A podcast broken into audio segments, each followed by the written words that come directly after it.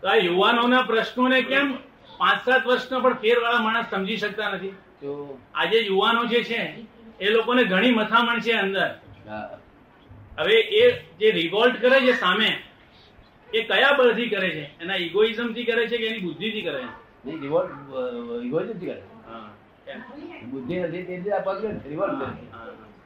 જો બુદ્ધિ અટકાવે જો તો એ રિવોલ્ટ ને ડાયવર્ટ કેવી રીતે કરી શકાય? જે લોકો કામ કરતા એ એમના તરફ પ્રેમથી ડાયવર્ટ થાય, બીજું કોઈ ડાયવર્ટ રસ્તો નથી. ખાલી એકલ જ પ્રેમનો સહારો લે, તો ડાયવર્ટ થાય. જો અગર લાલચથી ડાયવર્ટ થાય, પણ લાલચ ડાયવર્ટ થોડા દિવસ રહે પછી પાછું ફરી પાછું ફરી ઉઠે પ્રેમ સિવાય કે એવું નથી પણ મા બાપ હોય તો શુદ્ધ પ્રેમ કેવી રીતે છોકરાને આપી શકે? તો આસક્તિ વાળો કહેવાય. એ તો આસક્તિ હોય તે જરા માર ખાય છે.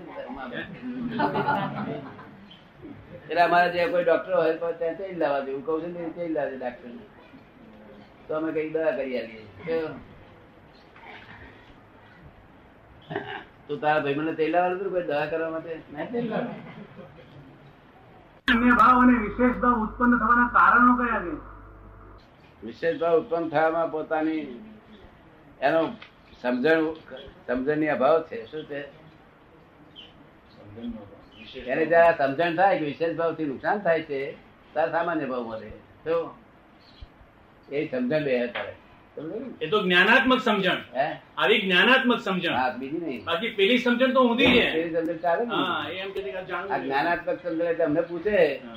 કે ભાઈ આ અમારું મને આ ફળ મળતું મળતું જોયું કેમ નહીં મળતું તો અમે કહ્યું તમે વિશેષમાં રહો છો તેથી. આ બોમ્બો ને આ એ ને એ જોવા જશો, તો જંગલના બધા જીવો રહી જશે દર્શન કરવાના. એટલે સામાન્ય ભાવે બધા સુધારતા સુધારતા, આમ કરતા કરતા બધા જ પતી ગયું. સામાન્ય ભાવે. તો દાદા અણસમજ પહેલેથી હોય છે, જેવું હોય છે. અણસમજ પહેલેથી જ આવેલી હોય છે. હા. એ કે અણસમજ પહેલેથી જ આવેલી હોય છે આવી. અણસમજ પહેલેથી જ હોય છે માણસમાં એમ કે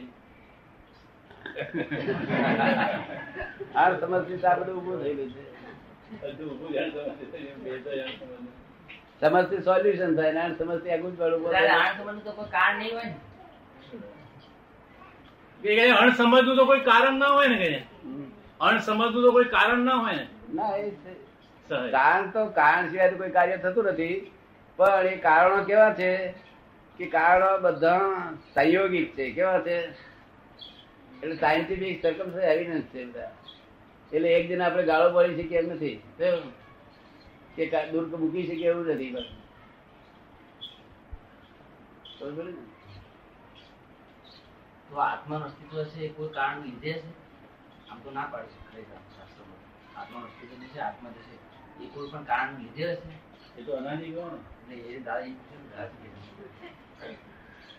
એ કે આત્માનું અસ્તિત્વ પણ કોઈ કારણને લીધે જ હશે ને કઈ આત્માનું અસ્તિત્વ પણ કોઈ કારણને લીધે જ હશે ને પછી? અસ્તિત્વ? હા.